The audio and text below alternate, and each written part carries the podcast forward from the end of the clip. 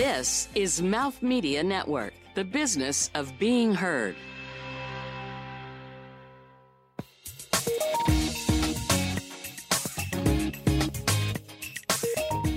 Hi, I'm Brooke Harvey Taylor, and what I love about beauty is that it speaks to us all in so many ways. Um, my favorite quote about it's kind of about beauty, but my favorite quote, quote is from Rumi, and it's "Let this beauty, let the beauty we love be what we do. There are hundreds of ways to kneel and kiss the ground."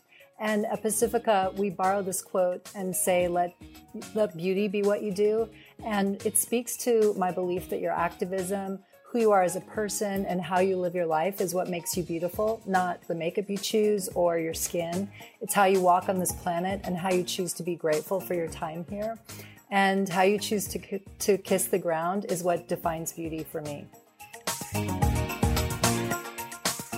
From New York City, you're listening to Beauty is Your Business, covering the intersection of innovation and business in the beauty industry.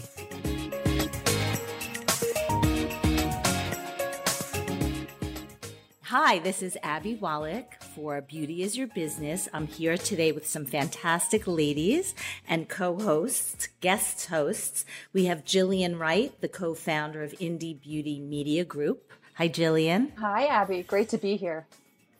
So exciting to see you. And we also have Tina Hedges, who is the CEO and founder of LOLI Beauty. Hey, Abby. Nice to see you. Thanks, Tina. So excited to have you. And our guest today is Brooke Harvey Taylor, who's the CEO and founder of Pacifica Beauty. So welcome, Brooke. Thank you. I'm excited to wow. be here. Such a great group of ladies. So exciting um, in the middle of this pandemic to put together really a stellar uh, group of talent. So, Brooke, let's dig in a little bit into your brand and your background. Can you share with us a little bit about how you started in the beauty industry and how you eventually moved into this incredibly inspiring brand that you're going to share with us today? Yeah, for sure. Um, so, I can't tell our brand story without really talking about my childhood. Um, and I feel like so much of what is Pacifica was formed when I was younger. Um, my I grew up on a little cattle ranch in Montana, and we canned our own food and raised our own animals. And um, I had a horse, and I was really connected to nature. And I was a 4-H kid, so we would raise baby animals, and they slept in our bed. And I really spent a lot of time with my lambs and my sheep, and I became really attached to to farm animals that were really like my pets and we would then take them and sell them at an auction and my mom always told us oh these are we're selling the animals and then we're buying other animals and those were the animals that we wound up eating. And it was later that I realized I made the connection between the fact that we were eating these animals even though they were raised humanely and we loved them but um, they were our, my pets. And so it led me to this in Montana at the time um, you know veganism wasn't even a thing. We didn't, nobody really talked about it, but it led me to this path of really thinking about animal welfare and animal rights and veganism. And, um, and I, I really started researching PETA and it was really, infor- really, uh, I think a important part of my, um, development around how I was thinking about being vegan and cruelty free. Um, and it led to we've our brand being vegan and cruelty free since day one. And my mom was also a really early adopter of natural products. When I was um, 10, she was diagnosed with MS and she started looking at food really differently. And she, we didn't have a lot of money. So she had my sister and I volunteer at the local food co-op for a discount so she could get her supplements there. And it was really cool because my sister and I would stock the beauty shelves at our, these, at this little food co-op. And we learned a, a lot about, you know, was Dr. Bronner's back then and Rachel Perry and all these early, early brands.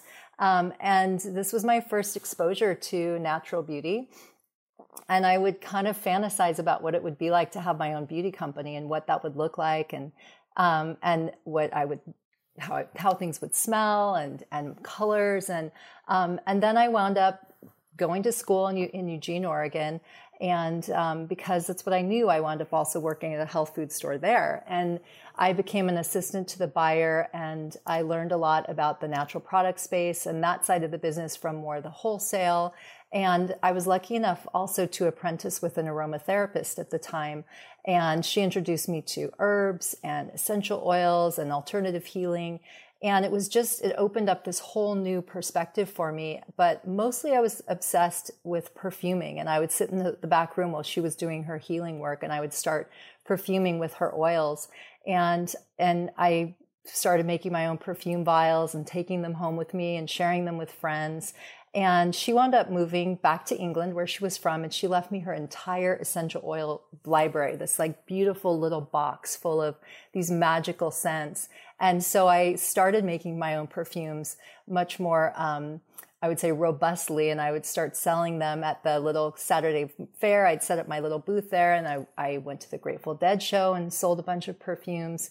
And this is real, that was really the beginning of, of how I started creating my own products. And um, then I met my husband, Billy, and he was an entrepreneur and kind of this, like, he was an action sports filmmaker at the time.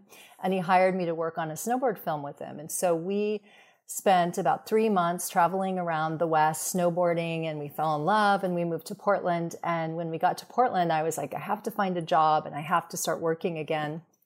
And he said, Don't find a job, just do something that you love. And he really pushed me and to this day, he's my biggest champion and um, one of my biggest supporters and my biggest uh, fan, and really believes in what I do. And and he and I, that's uh, we were both we were both surfers, and we were both you know surfers, snowboarders, and we um, that's how the name Pacifica came about. We were on a, a drive to the coast going to go surfing, and we were like, what should what should we call this this company? And and we were listening to um, Astrud Gilberto, who's a Brazilian jazz singer, and there's a song where they say Pacifica over and over. And so we were like, "That's our, that's our, that's our name." And um, and then we we I, I made seven perfumes in our kitchen, and we took them to a trade show in San Francisco. We packed up our Volkswagen van. We we um, we sound like that sounds kind of um, so cliche, but um, we did. We packed up our Volkswagen van full of perfumes, took them to a trade show, and then had a huge response. Like people were totally into what we were doing. So we had to come back to Portland and we set up a little perfume factory basically on our own. And, um, and just this, this sort of really fun time in our business started. And I, I remember that we were in this, this old warehouse where we were working. It was, it wasn't, um, our kitchen anymore. And um, and I would perfume, and then we would put our perfumes in candles and in bottles. And we would go out late at night, and there was such a fun music scene in Portland.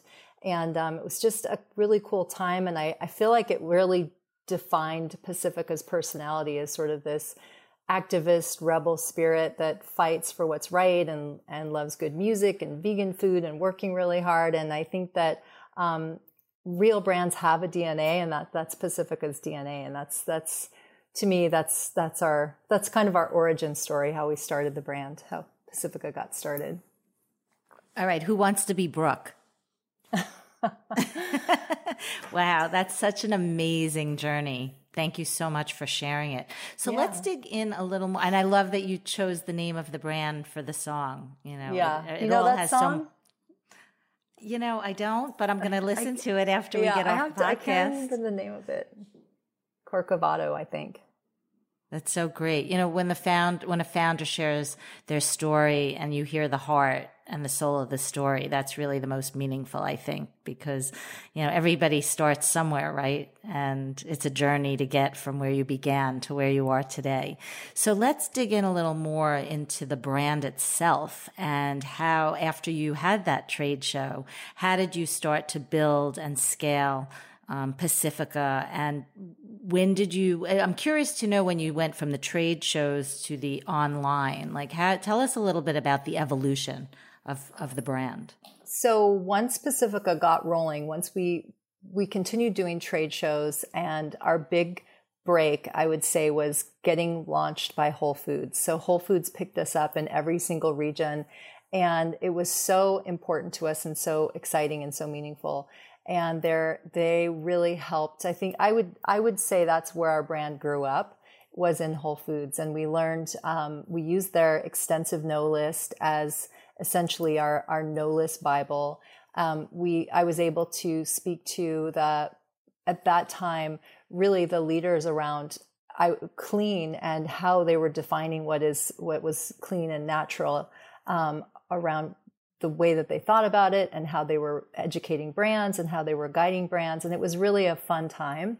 Um, I, from there, we launched, continued to launch in other retailers like Ulta was our, an early launch for us. We launched, we did a test store in 23 stores and then we launched in Target and we just continued growing. So we, we wound up adding skincare and body care and um, a whole hair care and a whole, um, I would say, library really of products that speak to your wellness and your well-being and they have this sort of secret little aromatherapy going on behind the scenes and we uh, continue to grow from there. I first discovered pacifica at um, ricky's on the upper east oh my gosh that's awesome. in manhattan and that back in the day probably the early I don't even remember what it, when it was, but I would go into Ricky's and I would pass all the wigs and all the makeup and I'd go to the section of Pacifica because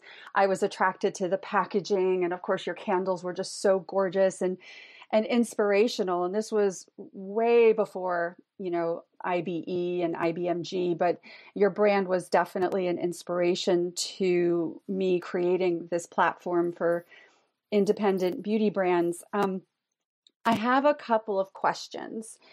I read somewhere that you kind of put blinders on and you don't focus on your competition. You focus on you and your brand as a creative brand. Can you elaborate on that?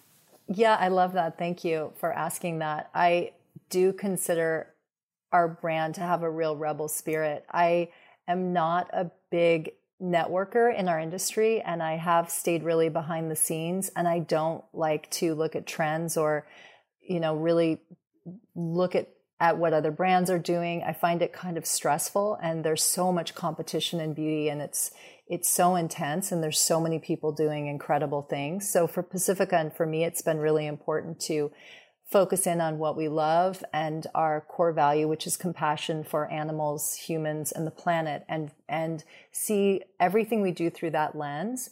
And to mostly, I get my inspiration from the food industry and from what's happening in in like we I love going to Expo West when it was uh, going on in in Anaheim and seeing what was coming around the corner for food trends, but but not so much beauty. And I think that for brands to, especially if you're an up and coming brand, my, I always advise fellow founders to not look outside at other beauty brands, to not try and see where they can fit in. Just be themselves and be the brand that you want to be. And that's where you're going to have the most success. That's where you're the most authentic that's where your consumers will resonate with you. That's where you'll have more meaning. And so that's been something that's been really important to us and I think has helped in our longevity. And it doesn't mean that we're, we've always been the same. So we, you know, we've, we started in perfumes and pivoted and we've really stayed, I would say, um, nimble and, and modern and tried to serve our com- consumer at every single um, point they're they're looking for us to serve them. And that's the other piece that's really important is for us just listening to our consumer leaning in hearing them spending time considering do we have permission to go into this category? Do we have permission to do this? Like those things have been really important to us as a brand. And have and also i find my inspiration with our consumer our consumer is really exciting and especially gen z coming up which is is turning out to be a consumer that loves Pacifica. We, I'm so inspired and motivated by this next generation. So, um, Brooke, first of all, huge congratulations. Like, I remember the early days of Pacifica, and what really excites me is you are living your Dharma.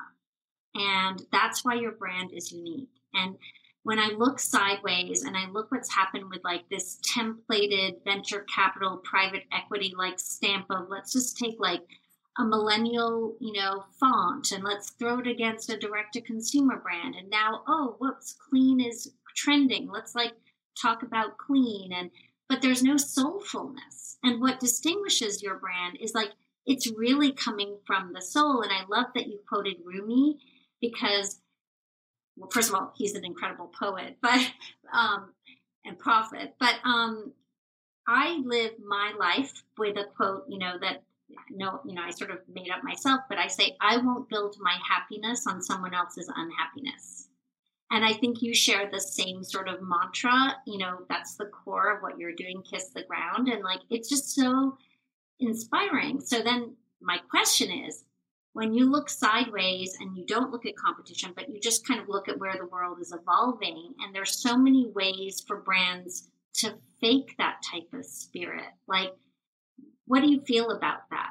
You know, because people are looking at your brand and what you're saying and your messaging and your positioning, and then they're just trying to like duplicate it. Like, what's your feeling about that sort of template and where the industry is going and kind of faking the clean, conscious position?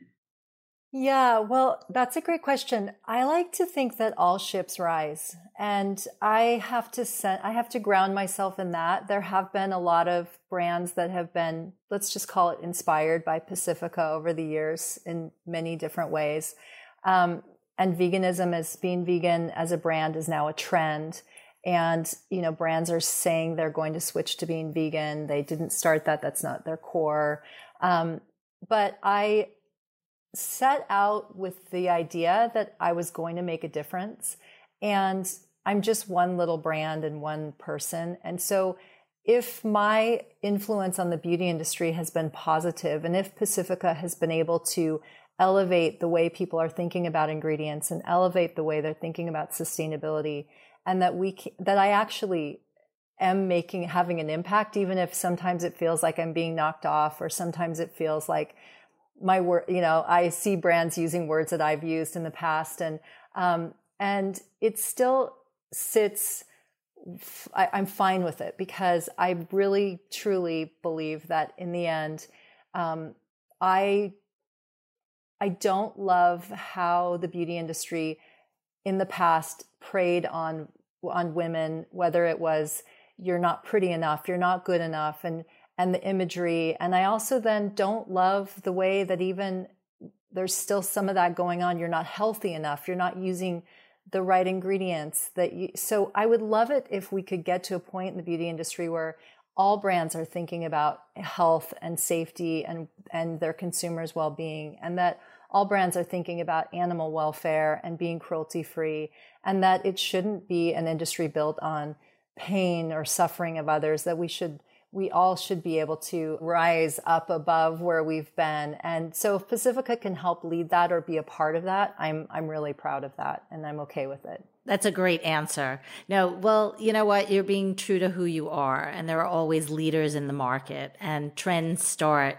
And you hope when it's a great trend, it leads into the mainstream. And that's the whole point, right? You want to be able to use your voice in a way that's meaningful, that's effective, and people, because you're, you, you've done this and you've gone down that path, you can be an expert and lead that movement and get people on your path. So, you know, based on that, I'd love to dig in a little bit to your social media platform, Brooke, and, and your voice, because you really have a beautiful story and curious to know how often or how much do you personally communicate and engage with with the Pacifica uh, con- customer? And how are you leading them in a day-to-day basis? Because i think you know you have a beautiful spirit and you know it's like a one by one thing right? We all have communities that we speak to but when you can touch someone and help them in some way how are you doing that in your life?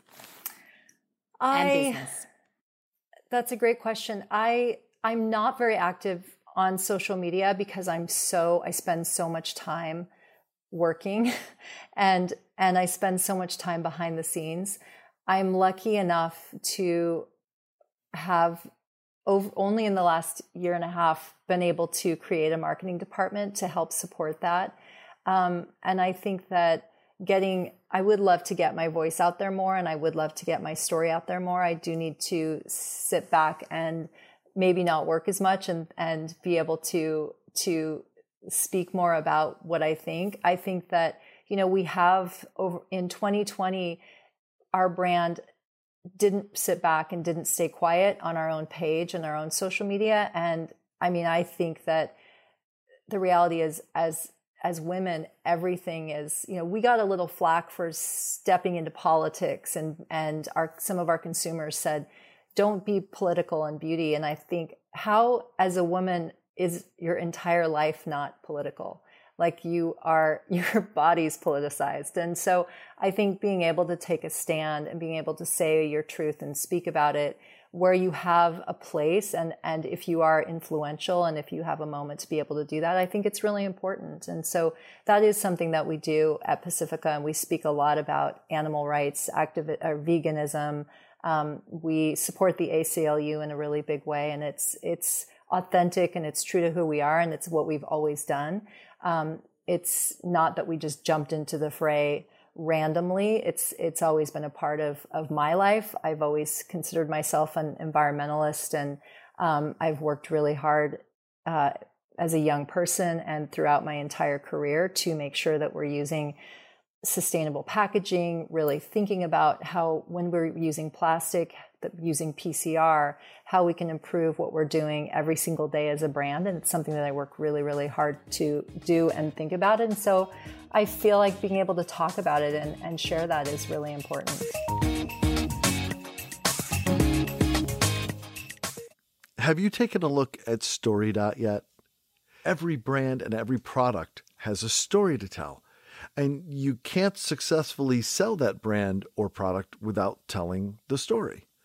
StoryDot delivers your story wherever you want it to be heard. You can meet your customers at each point in their journey, connecting the dots between your business and the consumer to enhance engagement, experience, and conversion. I encourage you to take a look at StoryDot at storydot.com. That's S T O R I D O T.com.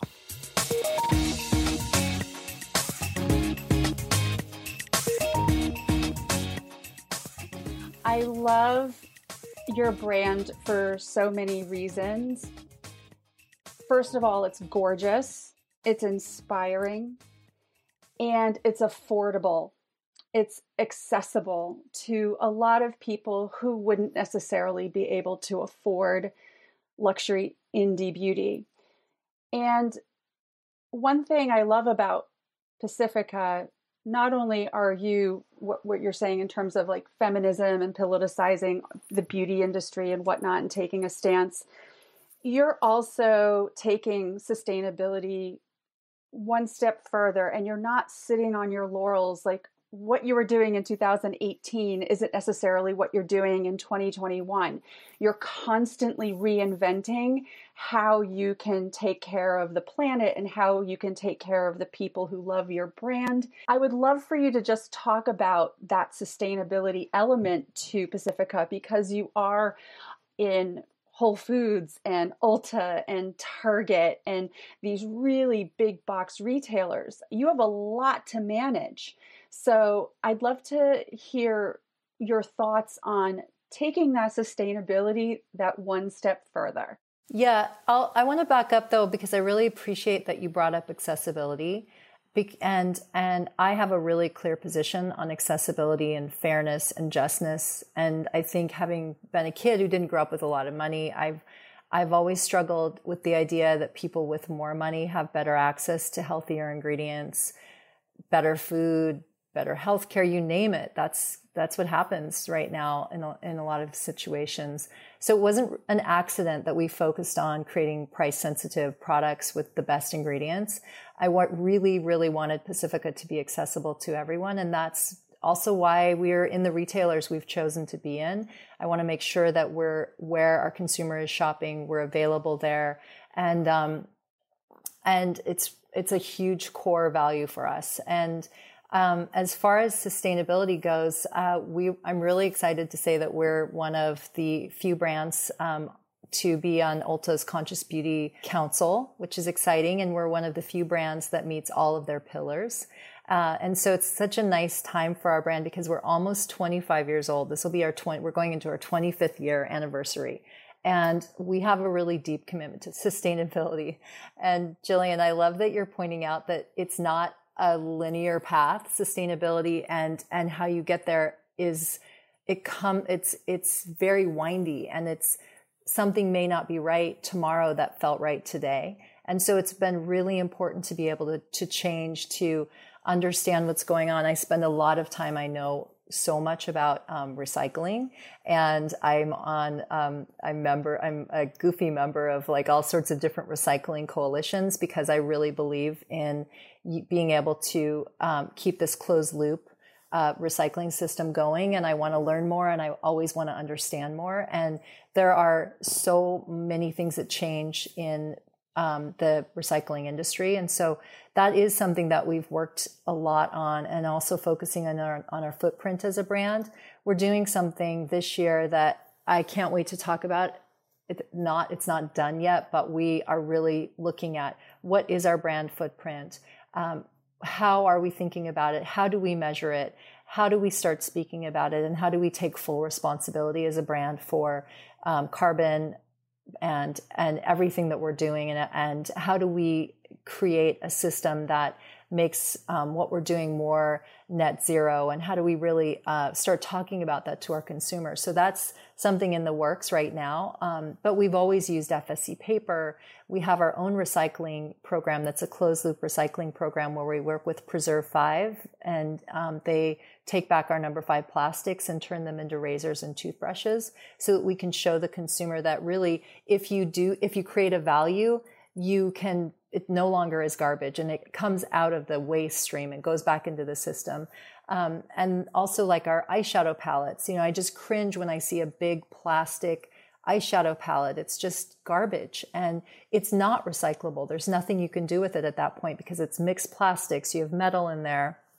Um, so we 10 years ago created a, an all paper eyeshadow palette and we now over the last couple of years we have a biofilm that we've that we use that slides in and out so you know so we can actually show the consumer what's in there versus using a piece of plastic to show them so we're constantly innovative in, innovating and it's you know it just means staying awake and watching and learning and subscribing to every single trade magazine and getting totally geeky about packaging and plastics and recycling, but it takes a lot of work and it's it's a really important part of, of what we do and something that's really meaningful to me. I don't think any brand has the luxury of not considering their footprint on the planet. So, Brooke, we have to geek out together. um, and we're as a zero waste um, brand, we I'm all about open source. So I believe in sharing, you know, the technologies, the the partnerships, everything because just like you, we want to elevate the whole industry. It's not just about LOLI or just about Pacifica. I live in New York City and what's so sad is that you know because recycling is like state to state right they get to make their own and even city to city they make you think that recycling actually works, but all even if you're separating, everything still goes to a landfill. So it's like there's so much on a like you know um, state level, city level. It's different East Coast to West Coast, and there's so much misunderstanding out there. Like just about recycling plastic is one thing, but I'm going to make you kind of cringe and laugh at the same time. I started my career in the big beauty multinationals. I won't say which one in particular. And, you know, the majority of our business was at Holiday with what they called the blockbuster, which was like those crazy plastic, you know, train cases of like a thousand makeup palettes, all plastic made out of China. And when I think about that, and I think about just even what they do at holiday with merchandising in store that lasts for six weeks and it's all plastic. It's so, I mean, but anyway, I'm happy like to, to nerd out with you, geek out, because this is our mission as well. And like, there's so much we're doing I can't talk about right now, but um, I know together we could like do some really fun stuff. So congratulations awesome. and thank you. I didn't realize it was 25 years. That is incredible. Bravo. Thank you. Thank you. I know it's it's a long time. And and yeah, definitely let's connect because I too believe in in sharing out. And um but yes, 25 years, it's been a long time and it's been I've learned a lot and it's been really fun. I still love what I do. I still wake up every day just like pumped to start working and I I just love this industry and I I think it's changing in so many cool ways and I feel just honored and grateful to be a part of it. Such a great story, Brooke. Thanks for sharing and love all of your questions.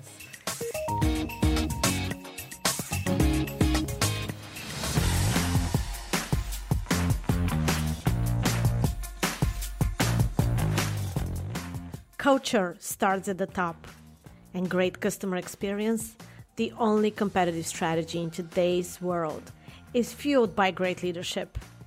We hear and read this every day, but many brands don't drive customer first strategy.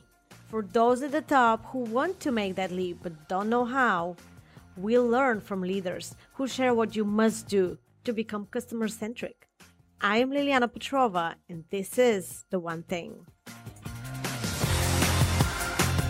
The One Thing Customer Experience from the Top is available on Spotify, Apple Podcasts, and wherever the best podcasts are found.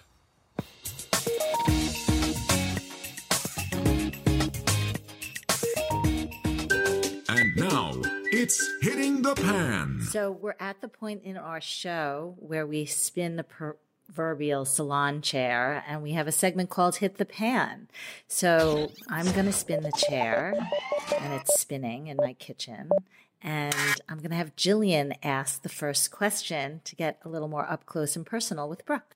Um, I admire you because you snowboard and surf, and those are two things I've never done.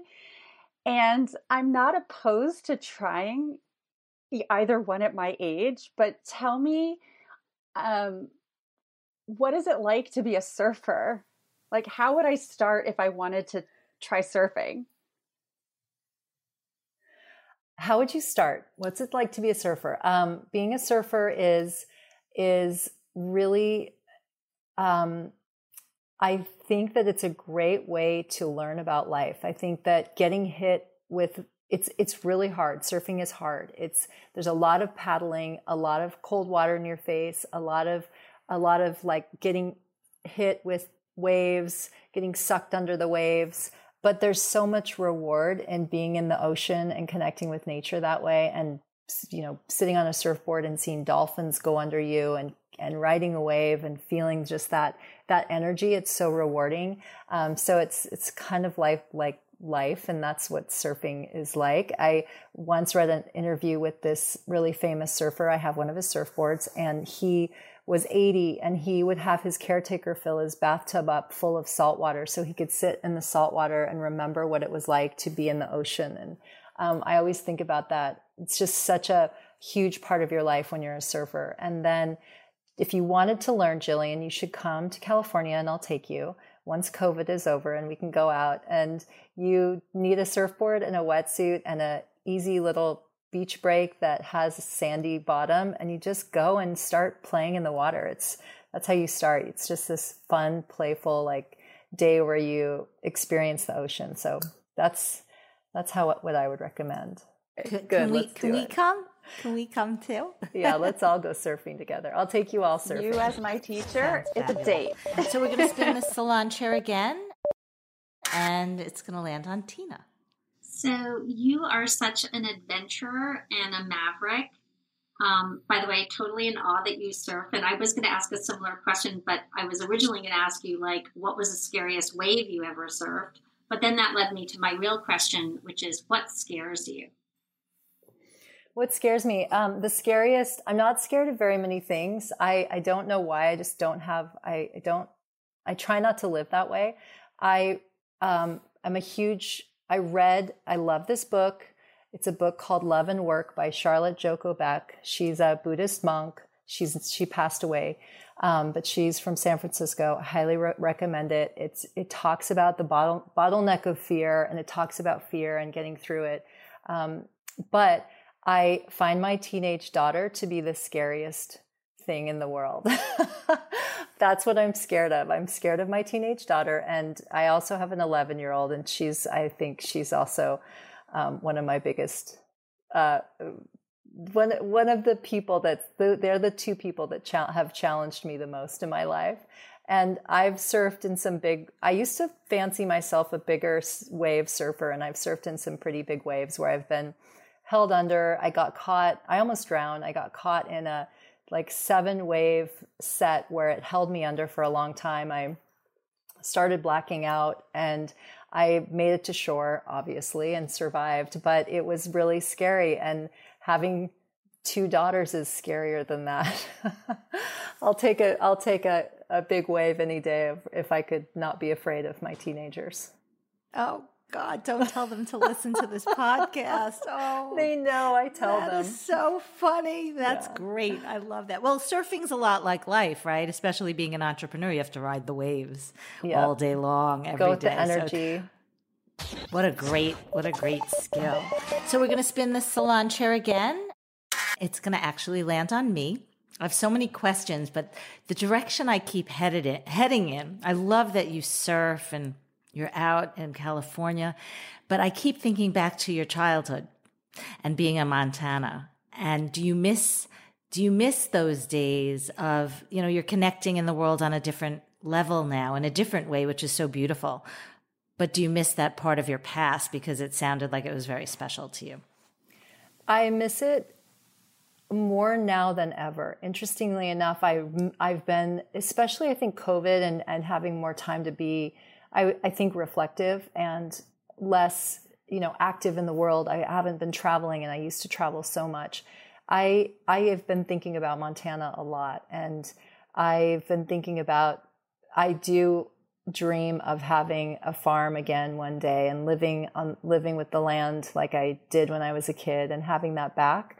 And I yeah, so I miss it a a, a ton. I have a um, my grandmother passed away a few years ago and she was almost 100 she was 99 and she had she lived in the house that she was her father built and she was born in. And when she passed away, I was able to to buy it from the, our family. And so I have a house in Montana that um, my uncle's currently living in and taking care of. And so someday I do plan on being back there. That's great. That was my last trip before COVID. I was in Montana and we had the best time. Oh, very you special, were? very, very special place. Yeah, really it's, awesome it's special. My family homesteaded there, so they've they've been there for a long time. That's fantastic. So, Brooke, tell us a little bit, um, if you can share with our audience how they can reach out to you. Um, what would be the best way? You can DM me on my social media that I um, sometimes check. Our brand is available at Target and Ulta and um, Pacifica.com and Whole Foods. Um, and you, we also have our Pacifica Beauty at Pacifica Beauty TikTok and at Pacifica Beauty Instagram. So you can always DM us there as well. And can you give us a final thought? Stay curious. Uh, I think that without curiosity, we die, and it's our life source. I I'll go back to another goofy quote, which is um, not that my quotes have been goofy, by the way. This is my only goofy one, but it's uh, Tom Robbins wrote this book called Jitterbug Perfume. It's such a fun book. I read it when I was young. Um, I still re- reread it, and it's um, his quote is "Stay curious and eat your beets." And beets are a life source, and curiosity is a life source like beets. And I, I just think that's it's kind of one thing I go back to, and I always tell my kids when they say, "Mom, I'm bored," or "What can we do?" I'm like, "Be curious. Go, you know, saying you're bored is saying you're boring. Like go out and figure out what something that you can be a part of and something that's interesting. And um, they hopefully one day will think I'm not being um, ridiculous. That it will resonate with them. I'm sure they will. So this was a fantastic group of ladies and a wonderful interview. Thank you so much, Brooke, for joining as our guest. Thank you for having me. And thank you, Jillian Wright, for joining as co host. My pleasure. And Tina Hedges, great to have you here as a co host, too. Thanks, Abby, and thanks, Jillian and Brooke. It was really fun. And thanks to our audience for listening to these fantastic ladies who have such deep experience in the beauty industry. This is Abby Wallach signing off for Beauty is Your Business.